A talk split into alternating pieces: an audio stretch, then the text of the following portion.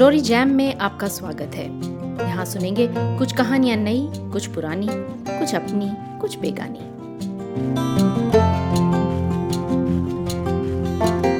उन्नीस यानी 1958 में मोहन राकेश ने एक नाटक लिखा, आषाढ़ का एक दिन, और हिंदी साहित्य जगत में हलचल मचा दी। भाषा और सोच को एक नया रूप देकर। आषाढ़ का एक दिन और उनके दूसरे नाटक, लहरों के राजहंस, आधे अधूरे। हिंदी थिएटर के ऐसे अभिन्न अंग बन गए हैं कि इनको अनेकों बार खेला गया है। कभी थिएटर के दिग्गजों द्वारा, कभी नौसिखियों द्वारा। लेकिन आज उनके नाटक नहीं, उनकी लिखी एक बच्चों की कहानी सुनते हैं। सरल, सुंदर और ऐसी जिससे शायद बड़े भी कुछ सीख लें।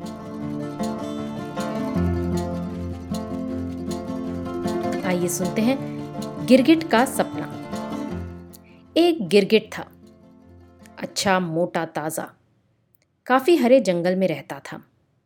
रहने के लिए एक घने पेड़ के नीचे अच्छी सी जगह बना रखी थी उसने। खाने पीने की कोई तकलीफ़ नहीं थी। आसपास बहुत जीव जंतु मिल जाते थे। फिर भी वो उदास रहता था। उसका ख्याल था कि उसे कुछ और होना चाहिए। और हर चीज़, हर जीव का अपना एक रंग था। पर उसका अपना कोई रंग नहीं था। थोड़ी देर पहले नीले थे, अब हरे हो गए। हरे से बैंगनी बैंगनी से कत्थई कत्थई से स्याह। ये भी कोई ज़िंदगी थी। ये ठीक था कि इससे बचाव बहुत होता था। हर देखने वाले को धोखा दिया जा सकता था। खतरे के वक्त जान बचाई जा सकती थी। शिकार की सुविधा भी इसी से थी। पर यह भी क्या कि अपनी कोई पहचान ही नहीं। सुबह उठे तो कच्चे भुट्टे की तरह पीले और रात को सोए तो भुने शकरकंद की तरह काले। हर दो घंटे में खुद अपने लिए ही अजनबी। उसे अपने सिवा हर एक से ईर्षा होती थी। पास के बिल में एक सांप था। ऐसा बढ़िया लहरिया था उसकी खाल पर कि देखकर मज़ा आ जाता था। आसपास के सब चूहे चमगादड़ उससे खौफ खाते थे। वो खुद भी उसे देखते ही दुम दबाकर भागता था या मिट्टी के रंग में मिट्टी होकर पड़ा रहता था।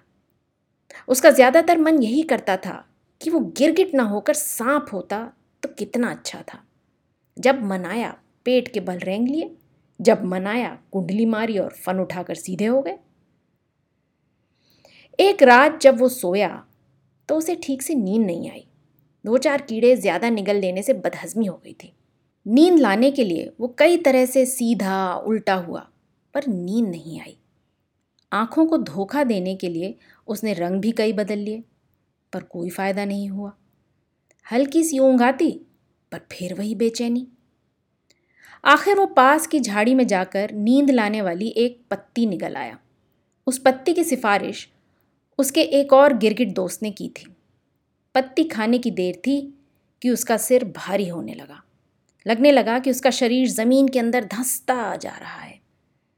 थोड़ी ही देर में उसे महसूस हुआ जैसे किसी ने उसे ज़िंदा ज़मीन में गाड़ दिया हो। वो बहुत घबराया। ये उसने क्या किया कि दूसरे गिरगिट के कहने में आकर ख्वाम खा एक पत्ती खा ली? अब अगर वो ज़िंदगी भर ज़मीन के अंदर ही दफन रहा तो? वो अपने को झटक कर बाहर निकालने के लिए ज़ोर लगाने लगा। पहले तो उसे कोई कामयाबी हासिल नहीं हुई, पर फिर लगा कि ऊपर ज़मीन पोली हो रही है और वो बाहर निकल आया है। ज्यों ही उसका सिर बाहर निकला और बाहर की हवा अंदर गई। उसने एक और ही अजूबा देखा। उसका सिर गिरगिट के सिर जैसा ना होकर सांप के सिर जैसा था। वो पूरा ज़मीन से बाहर आ गया, पर सांप की तरह बल खाकर चलता हुआ। उसने शरीर पर नज़र डाली तो वही लहरिया नज़र आया, जो उसके पास वाले सांप के बदन पर था। उसने कुंडली मारने की कोशिश की तो कुंडली लग गई। फन उठाना चाहा तो फन उठ गया। वो हैरान भी हुआ और खुश भी। उसकी कामना पूरी हो गई थी। वो सांप बन गया था। सांप बने हुए उसने आसपास के माहौल को देखा। सब चूहे चमगादड़ उससे खौफ खाए हुए थे। यहाँ तक कि सामने के पेड़ का गिरगिट भी डर के मारे जल्दी जल्दी रंग बदल रहा था। वो रेंगता हुआ उस इलाके से दूसरे इलाके की तरफ़ बढ़ गया। नीचे से जो पत्थर कांटे चुभे, उनकी उसने परवाह नहीं की। नया नया सांप बना था, सो इन सब चीज़ों को नज़रअंदाज किया जा सकता था। पर थोड़ी दूर जाते जाते सामने से एक नेवला उसे दबोचने के लिए लपका तो उसने सतर्क होकर फन उठा लिया। उस नेवले की शायद पड़ोस के सांप से पुरानी लड़ाई थी। सांप बने गिरगिट का मन हुआ कि वो जल्दी से रंग बदल ले, पर अब रंग कैसे बदला जा सकता था? अपनी लहरिया खाल की सारी खूबसूरती उस वक्त उसे एक शिकंजे की तरह लगी। नेवला फुदकता हुआ उसके पास आ गया था। उसकी आँखें एक चुनौती के साथ चमक रही थीं। गिरगिट आखिर था तो गिरगिट? ही वो सामना करने की जगह एक पेड़ के पीछे जा छिपा। उसकी आँखों में नेवले का रंग और आकार बसा था। कितना अच्छा होता अगर वो सांप ना बनकर नेवला बन गया होता। तभी उसका सिर फिर भारी होने लगा। नींद की पत्ती अपना रंग दिखा रही थी। थोड़ी देर में उसने पाया कि जिसम में हवा भर जाने से वो काफ़ी फूल गया था। ऊपर तो गर्दन निकल आई है और पीछे को झबरेली पूछ। जब वह अपने आप को झटक कर आगे बढ़ा तो लहरिया सांप एक नेवले में बदल चुका था। उसने आसपास नज़र दौड़ाना शुरू किया कि अब कोई सांप नज़र आए तो उसे वो लपक ले। पर सांप वहाँ कोई था ही नहीं। कोई सांप निकल कर आए, इसके लिए उसने ऐसे ही उछलना कूदना शुरू किया। कभी झाड़ियों में जाता, कभी बाहर आता, कभी सिर से ज़मीन को खोदने की कोशिश करता। एक बार जो वो ज़ोर से उछला तो पेड़ की टहनी पर टंग गया। टहनी का कांटा जिसमें ऐसे गड़ गया कि अब ना उछलते बने, ना नीचे आते। आखिर जब वो बहुत परेशान हो गया तो वो मनाने लगा कि क्यों उसने नेवला बनना चाहा? इससे तो अच्छा था कि पेड़ की टहनी बन गया होता। तब ना रेंगने की ज़रूरत पड़ती, ना उछलने कूदने की। बस अपनी जगह उगे हैं और आराम से हवा में हिल रहे हैं।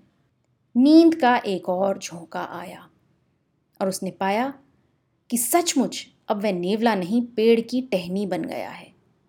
उसका मन मस्ती से भर गया। नीचे की ज़मीन से अब उसका कोई वास्ता नहीं था। वो ज़िंदगी भर ऊपर ही ऊपर झूलता रह सकता था। उसे यह भी लगा कि जैसे उसके अंदर से कुछ पत्तियाँ फूटने वाली हों। उसने सोचा कि अगर उसमें फूल भी निकलेगा तो उसका क्या रंग होगा? और क्या वो अपनी मर्ज़ी से फूल का रंग बदल सकेगा? पर तभी दो तीन कौए उस पर आ बैठे। एक ने तो उस पर बीट कर दी, दूसरे ने उसे चोंच से कुरेदना शुरू किया। उसे बड़ी तकलीफ़ हुई। उसे फिर अपनी गलती के लिए पश्चाताप हुआ।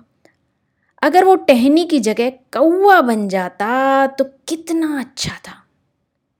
जब चाहो, जिस टहनी पर बैठ जाओ, जब चाहो हवा में उड़ान भरने लगो। अभी वो सोच ही रहा था कि कौए उड़ खड़े हुए। पर उसने हैरान होकर देखा कि कौओं के साथ वो भी उसी तरह उड़ खड़ा हुआ है। अब ज़मीन के साथ साथ आसमान भी उसके नीचे था और वो ऊपर ऊपर उड़ा जा रहा था। उसके पंख बहुत चमकीले थे। जब चाहो उन्हें झपकने लगो, जब चाहे सीधा कर लो।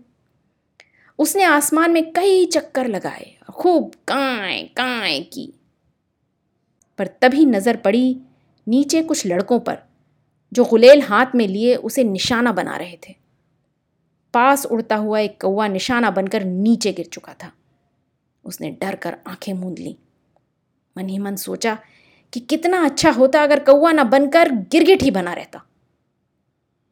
पर जब काफ़ी देर बाद भी गुलेल का पत्थर उसे नहीं लगा तो उसने आँखें खोल ली। वो अपनी उसी जगह पर था जहाँ सोया था। पंख वंख सब गायब हो गए थे और वो वही गिरगिट का गिरगिट था। वही चूहे चमगादड़ आसपास मंडरा रहे थे और सांप अपने बिल से बाहर आ रहा था। उसने जल्दी से रंग बदला और दौड़कर उस गिरगिट की तलाश में हो लिया, जिसने उसे नींद की पत्ती खाने की सलाह दी थी। मन में शुक्र भी मनाया कि अच्छा है, वो गिरगिट की जगह और कुछ नहीं हुआ, वरना कैसे उस गलत सलाह देने वाले गिरगिट को गिरगिटी भाषा में मज़ा चखा पाता। धन्यवाद। आपको आज की कहानी कैसी लगी ज़रूर बताइएगा। और अगर आपको ये पॉडकास्ट पसंद आती है तो लाइक कीजिएगा और उनके साथ शेयर भी कीजिएगा। अगली बार फिर मिलेंगे एक और नई कहानी, कविता, लेख, किसी और रीडिंग के साथ। तब तक के लिए अलविदा।